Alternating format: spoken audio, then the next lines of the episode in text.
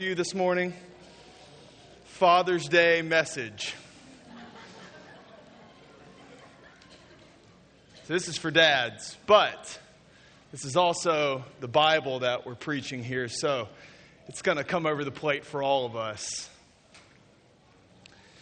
Speaking of coming over the plate, just ask all you LSU fans to cheer on Ole Miss Rebels this, this evening in the College World Series, Game 1.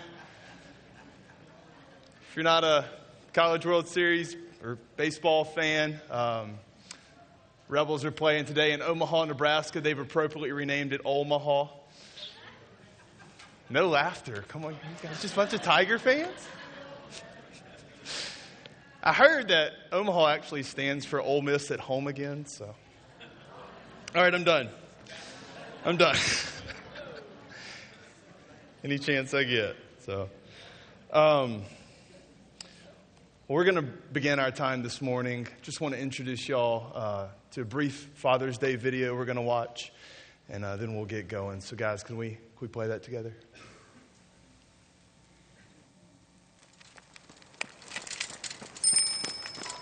Good job, Lauren. Okay, I got it. Dad. Okay, don't forget to carry the one. Dad. Okay. That was delicious. Thank you. Right, hold on there, kiddo. Dad. Say cheese. Cheese. There you go. Okay, just one more. Hold your trophy up a little bit higher. Dad.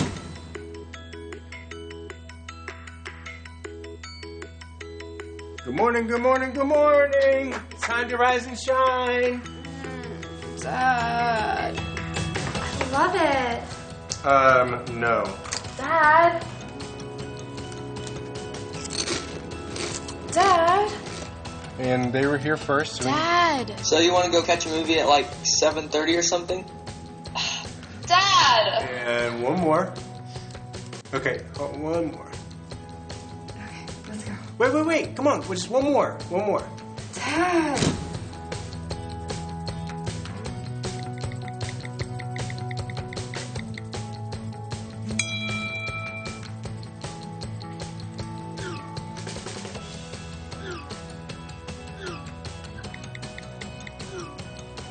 I'm so proud of you.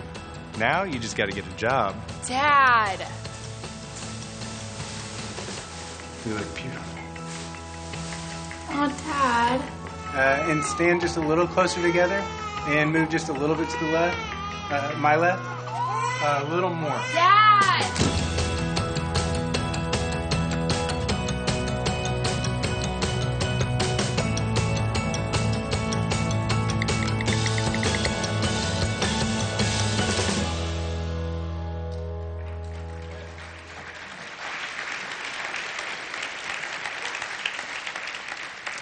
We're gonna we're gonna take some time and thank God for dads at the end of the service and pray for y'all. Would you join me in praying now to the Lord for our time together? Father in heaven, what a privilege it is for us to call you Father. Amen. Thank you, God. Thank you for your love for us, your care for us.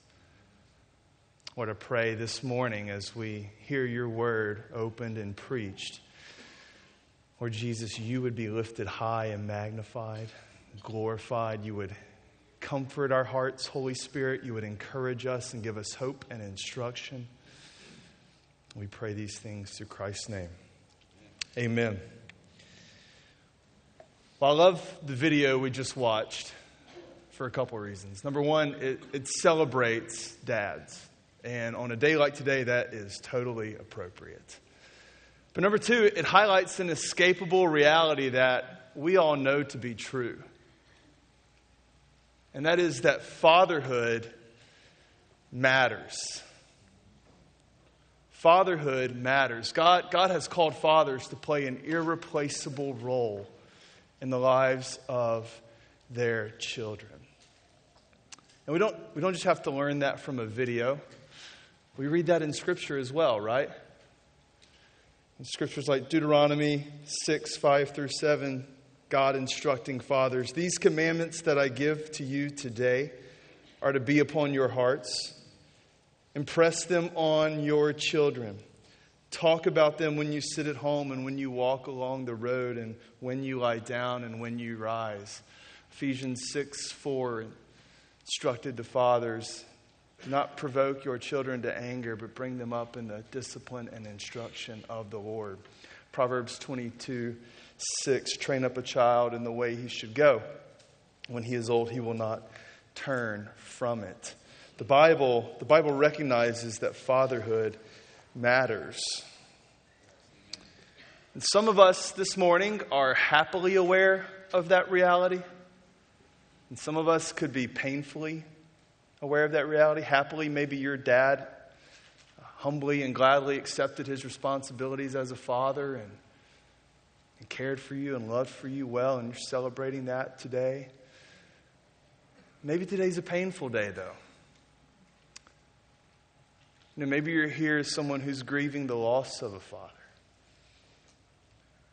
Maybe you're here as someone with heartbreaking memories of a father who violated your trust and protection somehow. Maybe you're here as a guy that is longing to be a father. Maybe you're here as a dad that's just full of regrets. Maybe it's a combination of these. Regardless of how fatherhood has impacted you, it's impacted you. It matters to our lives. And, you know, I think we've all heard studies on why fatherhood matters and seen research. I'm going to spare you of stats and studies, but virtually all research we come across tells us that a good father is vital to the future success of his children. It's inescapable, it's a reality. Yet, despite this undeniable reality, a growing number of voices in our culture insist that fatherhood and its implicated masculinity are archaic notions that ought to be discarded. Examples of fatherhood being under attack abound in the Western world, don't they? We see it in the machoistic expectations our society places upon a man at an early age that for a guy to be a true man, he must, he must walk around with swagger, one upping other guys at the gym on the bench press, winking and nodding at the latest sexual exploit of his friends, and laughing when someone gets cussed out or knocked out by another guy. If a man does not embrace this ridiculous childish expectation, then our culture in many ways would say he's not a man. We also see attacks on fatherhood in the world of entertainment turn on the television. Watch just about any channel for one evening, and a particular pattern begins to emerge, right? The dad is often portrayed as wimpy, ignorant, lazy, and dumb. Have you ever noticed that on most TV shows, everyone is smarter, more mature, and better adjusted to life than dad? You would think that all fathers in our country have actually become Homer Simpson. And it's not just limited to television shows. Seth Stevenson of Slate magazine writes Ad after ad makes doltish dad the butt of all jokes. He's outwitted by his children. He's the target of condescending eye rolls from his wife. He's a dumb, incompetent, sometimes even selfish oaf, but his family loves him anyway. For example, a Huggies diapers commercial, which aired earlier last year, stated To prove Huggies can handle just about anything, we put them to the toughest test imaginable. The toughest test imaginable. Dads, alone with their babies, in one house for five days. And no doubt, moms would handle that situation better, but really, Huggies, I mean, the toughest test imaginable. I don't think so. In addition to the attacks on fathers through the media, we're seeing more and more of what has been called the feminization of men, in which men are being pressured to live their lives from a womanly perspective. This tends to come out most clearly in relationships. It occurs when the boy's father is absent during formative years of his life. And he's surrounded and influenced and reared and trained lovingly and educated lovingly by women rather than a man in his life. Which I think points to an even larger problem. I don't think media is the real problem. I don't think our culture is the real problem. I think those are just broader reflections of something that was already devastatingly true about a lot of fathers in general, which is the fact that in, in many homes across America, fathers have been extremely negligent of their families. Dads, dads have not been doing their jobs in our country. Many fathers have not gladly and humbly accepted their God given responsibilities of fatherhood, but rather instead they've shirked them. Listen, there's a lot of good dads here this morning, and that's a blessing. We need to thank God for that. But that's just not the reality in our country, whether through laziness, escapism, busyness, entertainment, or aimlessness. Fathers across our country are daily and desperately avoiding their duties as dads. One example of this is the reality that in many sectors of our society, what fathers are most noted by is their absence. Millions of American children are growing up without any significant father figure, much less their biological father. Author David Blankenhorn writes in your notes there the United States is becoming an increasingly fatherless society. A generation ago, an American child could reasonably expect to grow up with his or her father. Today, an American child can reasonably expect not to. Fatherlessness is now approaching a rough parity with fatherhood as a defining feature of American childhood. We, we live in fatherless times, church.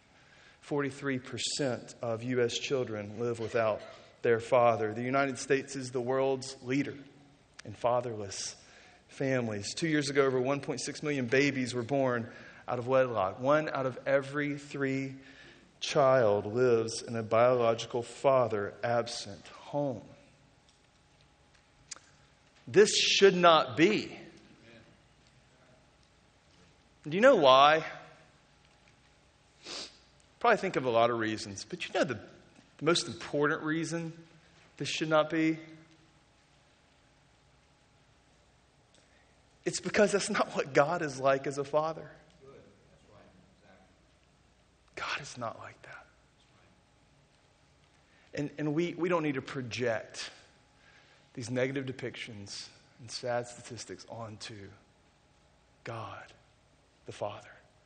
Because He's simply not like that. And not only is God not like that as Father, that's not how God has called us to be as fathers. God has given us clear instructions as dads to image Him. And many of you, many of you are doing that, and so we thank God for that. But I think whether we're, we're 50 years into being a father, or five years into being a father, or five months into being a father, in light of the sobering and significant responsibilities, in light of our sinful tendencies and weaknesses, in light of who God is as father, and the fact that He calls us to image Him as fathers to our children, I think we, we, we need some help in this category. We need some encouragement in this category. We need some hope in this category to live as not only loving fathers who image God to our children, but salt and light in our culture as well, in our world and show the world what God is like as Father. And I believe that in these verses, in Romans 8 14 through 19, we're going to see a couple wonderful things. We're going to see first how God is like as a father. You want to see what God is like as a father to you. No matter if you're where, wherever you are in life, if you're a Christian, this is who He is to you. And we're also going to see how we as fathers can image him to our children. Right? So let's read these verses together. Starting in verse 14. For all who are led by the Spirit of God are sons of God. For you did not receive the spirit of slavery to fall back into fear but you have received the spirit of adoption as sons, by whom we cry, Abba, Father. The Spirit Himself bears witness with our spirit that we are children of God, and if children, then heirs, heirs of God, and fellow heirs with Christ, provided we suffer with Him in order that we may also be glorified with Him.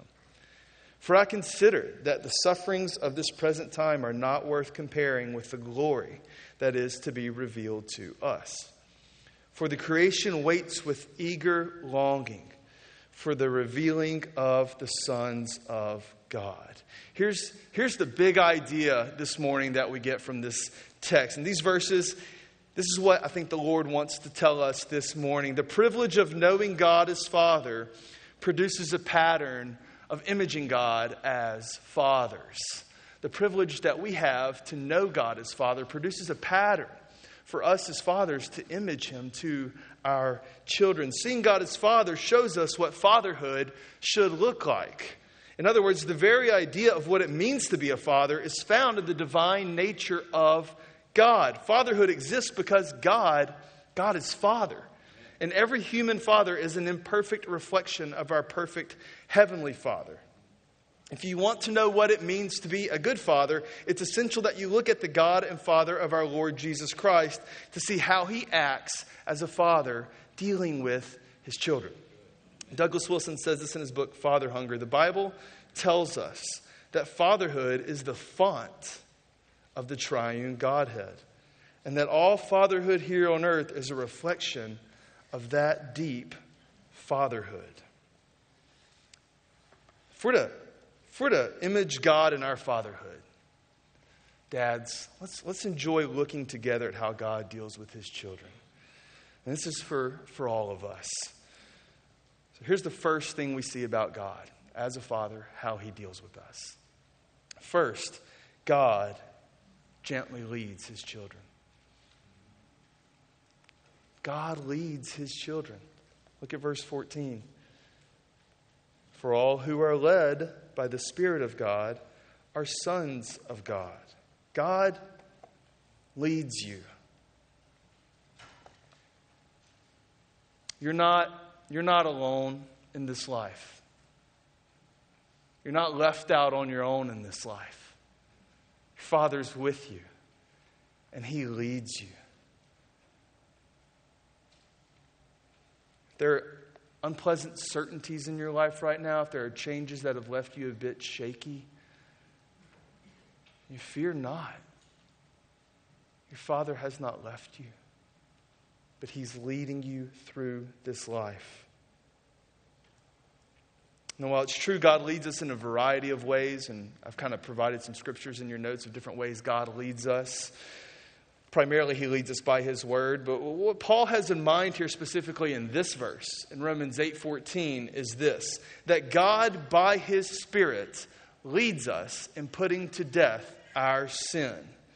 This means he moves us to, as verse 13 says, put to death the deeds of the body. You see that there in verse 13. In other words, the Holy Spirit leads and guides us in paths of obedience to our Heavenly Father. He seeks to enlighten and persuade us to turn from sin. And He doesn't beat us over the head and harass us into obeying, He gently leads us by His Spirit. There's no compulsion or driving, but He's consistently and powerfully putting in us desires to obey and to live according to the Father's will. Do you have desires to turn from sin? That is God. That is God leading you kindly, right? Patiently, powerfully. That's how you know you are a child of God. As fathers called to image our Heavenly Father, then, you know, dads, we, we can be leading our children in the same way. Gently and lovingly helping your children turn from sin and pursue holiness. Diligently teach them the scriptures and train them up in the way they should go. I'm so grateful Pastor Keith is leading us through the summer Bible jam. What an opportunity for you and your kids, their appropriate age, to, to lead them to the Word.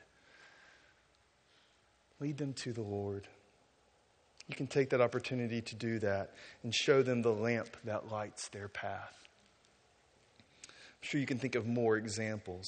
Dads, our Father leads us we can help lead our children in the same way. What a privilege.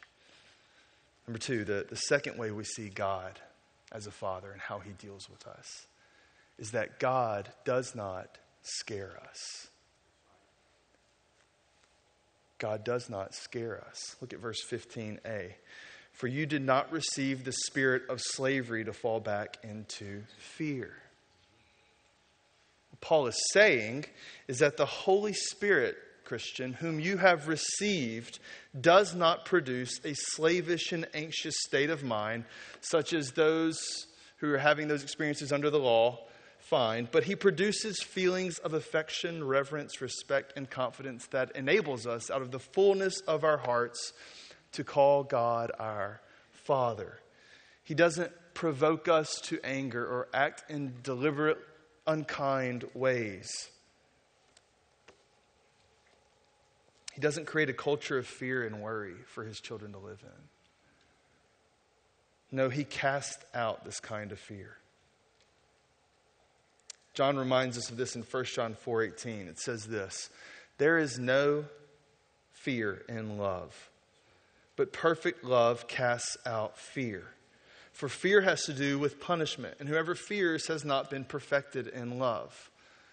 Listen, this does not rule out the positive constructive fear of the Lord that we are to have as Christians, which is the beginning of all knowledge. What John is speaking of here, what, what Paul's talking about in this verse, is the fear of the final judgment. It's the fear of facing God's eternal wrath. It's the fear of punishment for all eternity that Christians no longer have to be scared of facing. God doesn't scare us with that. God's perfect love for believers casts that out. Later in, in, earlier in John 3:18 the apostle writes whoever believes in him Jesus is not condemned but whoever does not believe is condemned already because he's not believed in the name of the only son of God. If you do not have Jesus then you are not God's child. And the Bible says you should be terrified at the prospect of facing God's wrath for sin. But if you have Jesus, and you are God's child, and as Paul says at the beginning of this chapter, there is therefore now no condemnation for those who are in Christ. Later at the end of this chapter, if God is for you, who can be against you? Nothing will separate you from the love of Christ. If you have Jesus, you don't have to live in the fear of facing punishment for all the wrongs you've ever done or all the wrongs you ever will do. That punishment was taken out on God's own Son, on the cross, on your behalf. As a loving Father, God does not scare us. He does, he does discipline his children, the writer of Hebrews tells us, and that's out of love not out of anger. It's to help us, it's always for our good. But He doesn't scare us.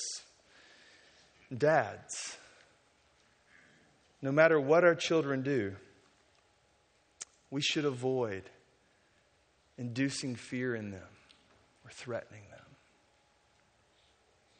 Ephesians 6 4 says, Do not provoke your children to anger. Raise them up in the instruction and discipline of the Lord. God is not a domineering, careless, abusive father, and, and we should not be domineering, careless, abusive fathers in any way. Not provoking them to anger also means we don't become like Pharisees in our home who just lay these irrational demands on our children that they, they can't carry. Further implications would include avoiding infliction of serious pain or on our children and correcting them, rather, using the rod wisely when appropriate and never in anger. This is, this is just consistent with how God deals with us, how God is a father to his children. There's no culture of terror in God's family, no threats or irrational demands. God does not scare his children. He's a good and gracious father to us. Third, God chose to adopt us. He chose to adopt you. Look at 15b. It says that we've received the spirit of adoption as sons by whom we cry, Abba, Father. Christians are, are no longer slaves to sin, but are adopted as sons and daughters into God's family, as evidenced by the Spirit that cries out within them that God is their Father. Listen, God has formally and fully and legally chosen to adopt you into His family, to make you His child when you were once not His child. This adoption rests on the loving purpose and grace of God and not on any meritorious works, on the ones that He's adopted. It's not like we were just well behaved kids. God said, I'll take that one. If you know me, you know that's not the case. And that's true of every Christian. But God lovingly set his affection on us. Paul writes in Ephesians 1 5 and 6 that God the Father, in love, predestined us to adoption as sons through Christ Jesus to himself, according to the purpose of his will, to the praise of the glory of his grace, which he freely bestowed on us. God freely and purposefully chose to adopt you. He chose to form a very intimate relationship with you. So much, so much more can be said about the glorious doctrine of adoption. But you know what I believe this morning, what God wants to emphasize on Father's Day is that He chose to be your loving Father. He didn't abandon you in your rebellion against Him. He didn't leave you on your own. He went to the greatest extent necessary to ensure that you're brought back and that you're with him for all eternity. He didn't spare his own son, but gave him up to have you as his son and you as his daughter.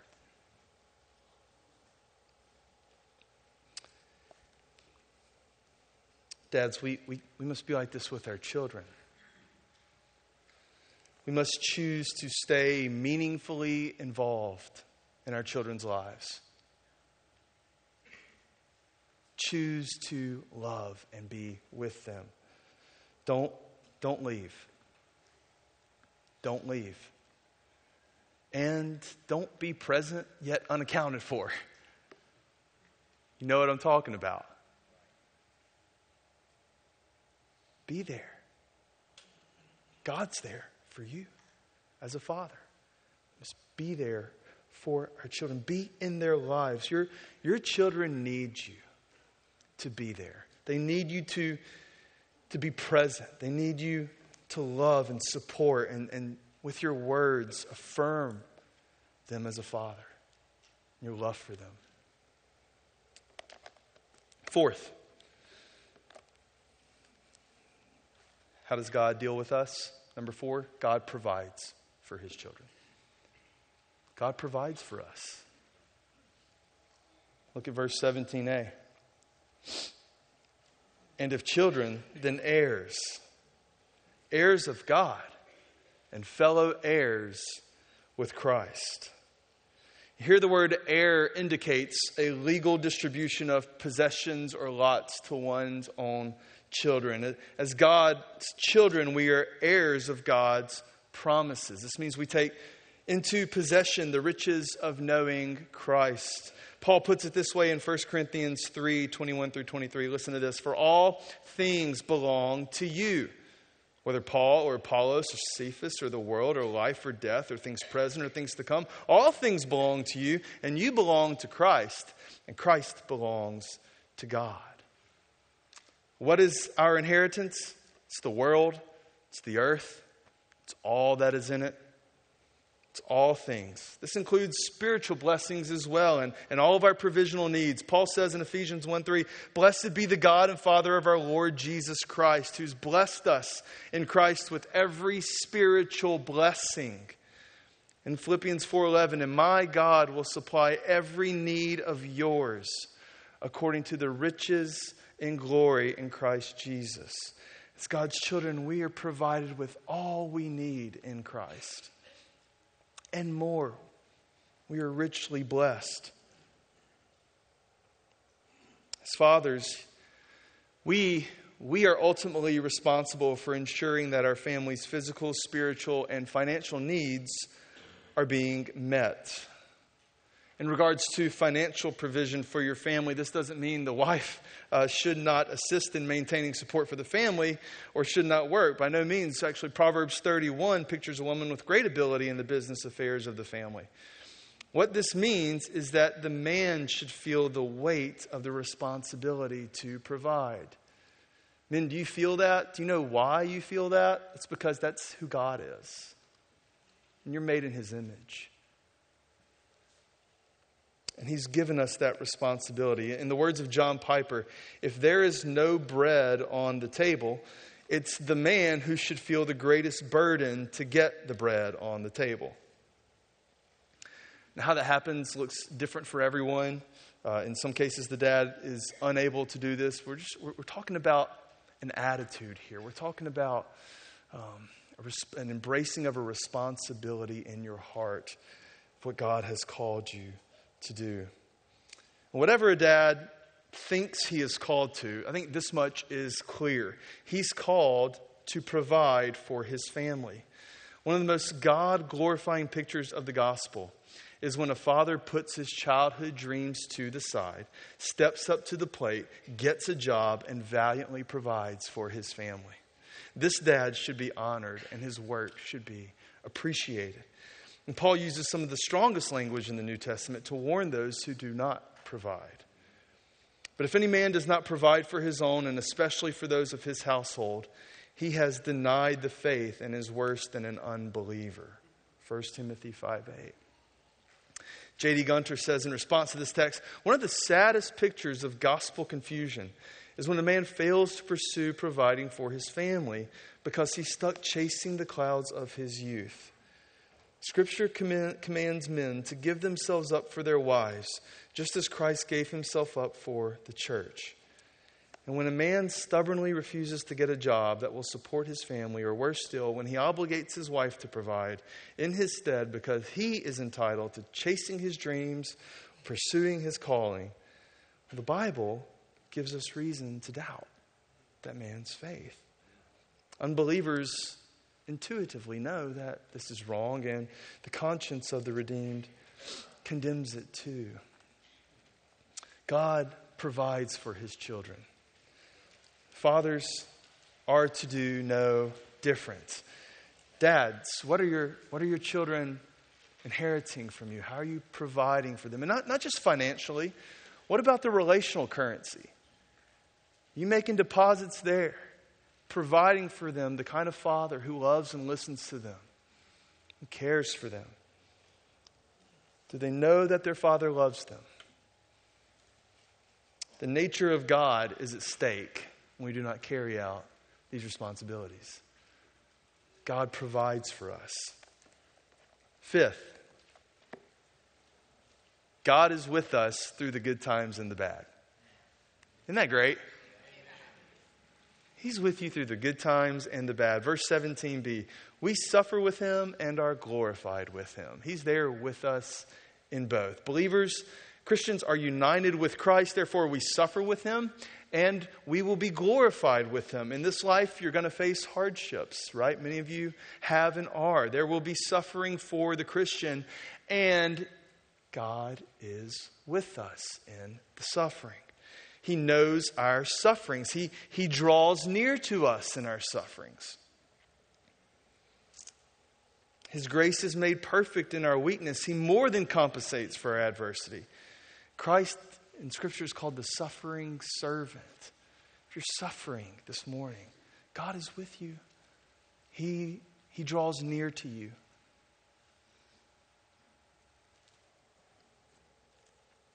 Whether it be the loss of a loved one, a disease you're battling, physical or mental pain, calamity, or even forms of persecution, God is with you. And when this life is over, and when Christ returns for his church, his bride, we're going to be glorified with him there and be with him in glory forever.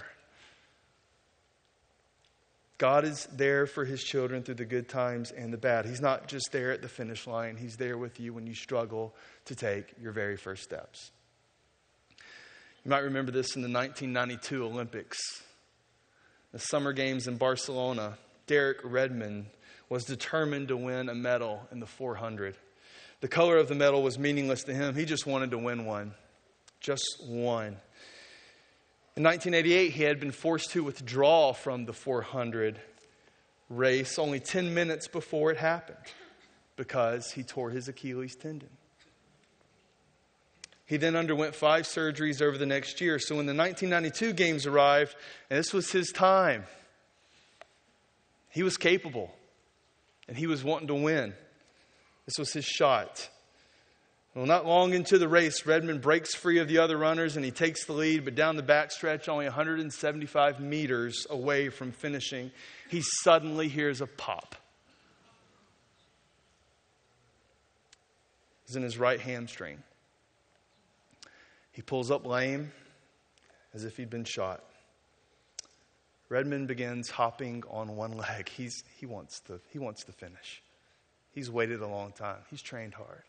He wants to finish this race. But finally, he, he slows down and he just falls on the track.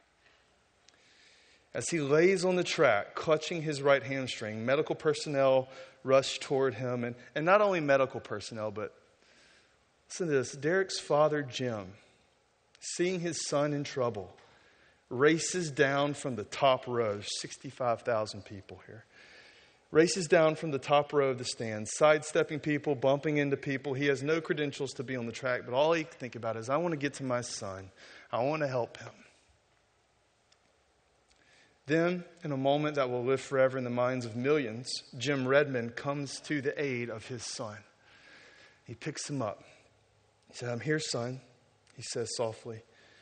He hugs him. He says, We're going to finish this race together. Derek puts his arms around his father's shoulder and sobs. And together, arm in arm, father and son, with 65,000 people cheering, clapping. All the other runners had finished by now. Everybody's cheering and clapping, crying. They, they finish the race. And a couple steps from the finish line, with the crowd in an absolute frenzy, Jim releases the grip of his own son and allowed Derek to cross the finish line by himself. Then he, then he throws his arms around Derek again and congratulates him on finishing. I'm the proudest father alive, he tells the press afterwards, tears in his eyes. I'm prouder of him than I would have been if he had won the gold medal. It took a lot of guts for him to do what he did. Church, why do you think Jim Redmond had an inclination to run down and help his son? Where'd that come from? Some idea that popped into his mind? As a result of some evolutionary forces? No. That's who God is. That's who your Father. And He's there with you every single step of the way.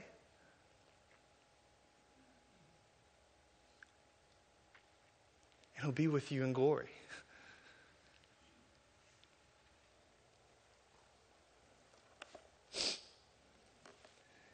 We need to be fathers who are there for our children when things get tough, and be dads who go through things with them, praying with them, trusting God with them, crying with them. Process is just as glorious as the product. Carry them along, dads. That's who God is. I mean, all of us in here, I think if we know our son or our daughter is going through pain and difficulty, we want to be there for them, right? That, that comes from God. That's who He is, and, and we're created to image Him. Number six, lastly, God has prepared a glorious future for us. This isn't all there is. Isn't that good news? There is a glorious future awaiting you if you are God's child. Look at verses 18 and 19. For I consider that the sufferings of this present time are not worth comparing with the glory that is to be revealed to us. Verse 19 For creation waits with eager, eager longing for the revealing of the sons of God. There, there will be a glorious future for God's children where sin and suffering and death are no more. You can bank on that. God's prepared it. We will have glorified, resurrected bodies. We will dwell forever with Christ in the new heavens and the new earth. In Revelation 22, we get kind of a little glimpse of this. We read a little bit about this future. Listen to what God has prepared for you. Verse 3 No longer will there be anything accursed. But the throne of God and the Lamb will be in it, and his servants will worship him. We will see his face. His name will be on our foreheads. Night will be no more. They will need no light of lamp or sun, for the Lord God will be their light. And they will reign. We will reign with Christ forever and ever and ever. This is our glorious future that God has prepared for us. Just a tiny glimpse. And, and, all of creation, all of creation eagerly longs and waits for that day when we get to walk into what He's prepared for us. Until that day, until that day, dads, we can image God by preparing a, a glorious future for our children here on earth. We, we can leave for them a spiritual heritage of knowing Christ and treasuring Christ. We can prepare them for a lifetime of rich study and application, love for the scriptures. We can teach them how to pray for and serve and, and love others in the church. We can model personal worship for them at home. I love this picture of James Paton. James Paton was a father of missionary to the New Hebrides, John Paton. And John Piper tells the story of John Paton rec- recounting uh, his father's life. And he said his life revolved around Bible reading and prayer. John Paton recalls how at the center of their home, their father would regularly commune with God in the closet. The closet, John writes, was a very small apartment, having room only for a bed, a little table, and a chair with a diminutive window shedding light on the scene. This was the sanctuary of the cottage home, oftentimes a day. Generally, after every meal, we saw our father retire and shut the door, and we children got to understand with sort of a spiritual instinct that prayers were being poured out for us there.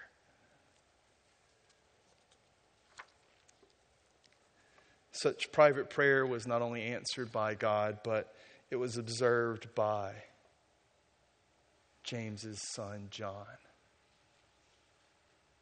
who left everything for the sake of the gospel and went and brought the light of the gospel to a land where cannibalism was featured its most prominent. John says, I can still hear the echoes of those cries to God, pushing back all doubt with a victorious appeal. Yet he walked with God. Why may not I? Dads, may, may your children say as a result of observing your life, he walked with God.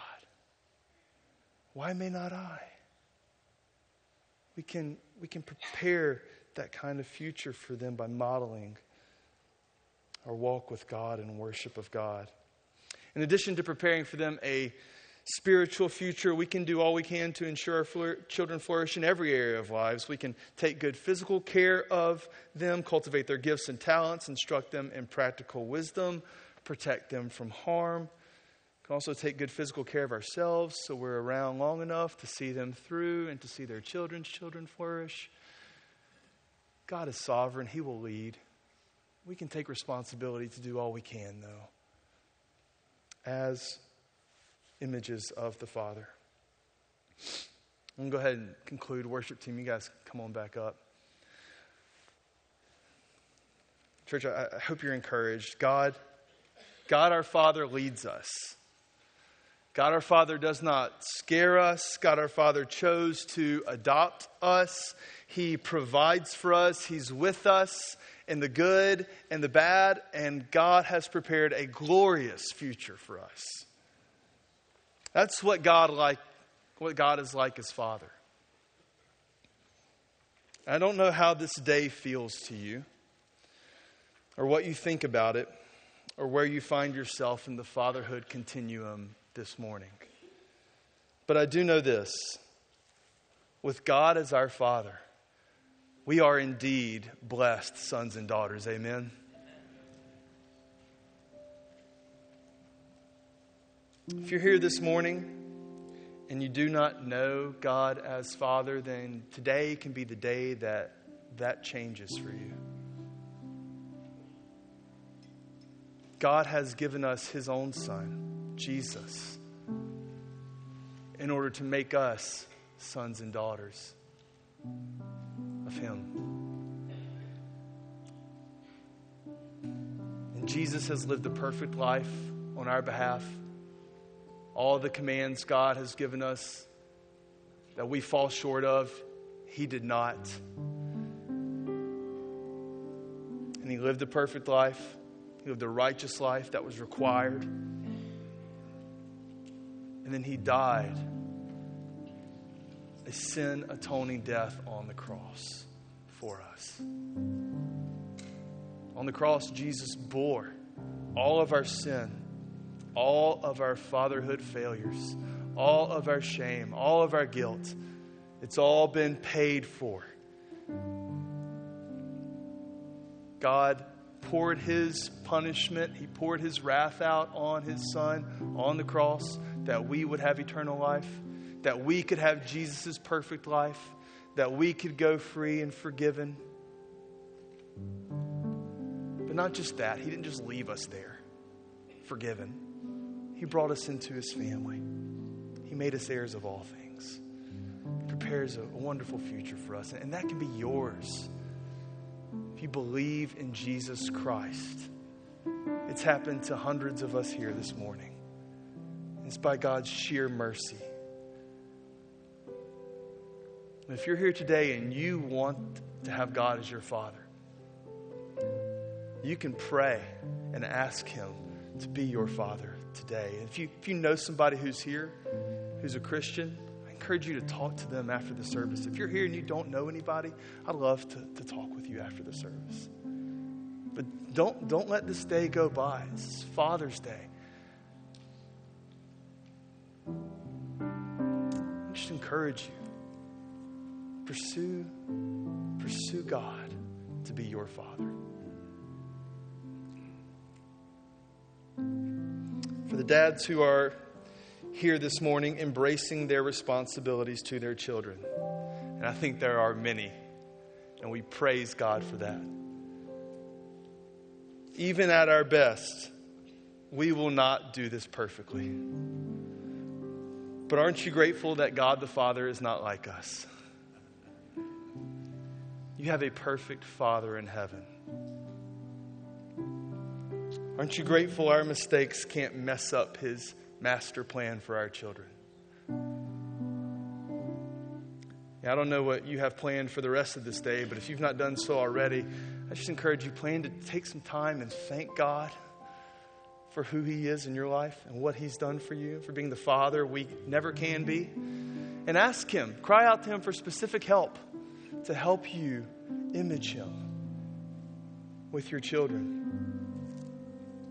I want to close by just asking all the dads here this morning could you please stand up? If you're a father, you're here with us. If you're a spiritual father as well, you're here with us. Let's thank God these men. Thank you, guys. Thank you for being here.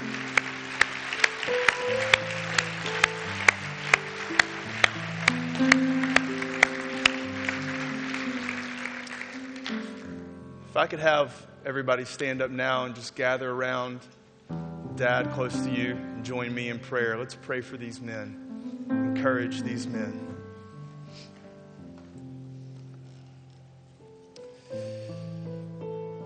Father in heaven, we thank you for the fathers in our lives, Lord. Thank you for these men.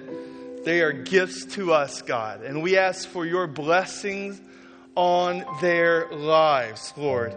Blessings for all of them. Lord, we ask that you forgive where it is needed.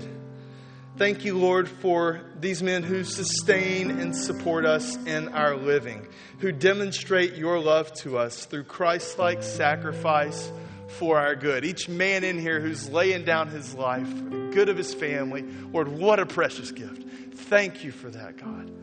Thank you for being that father to us. Lord, I pray you would give our fathers wisdom and humility in the face of the task of parenting. Lord, give them strength to do good to their children all their days. Thank you for all those who've helped fill the void when fathers pass early or are absent.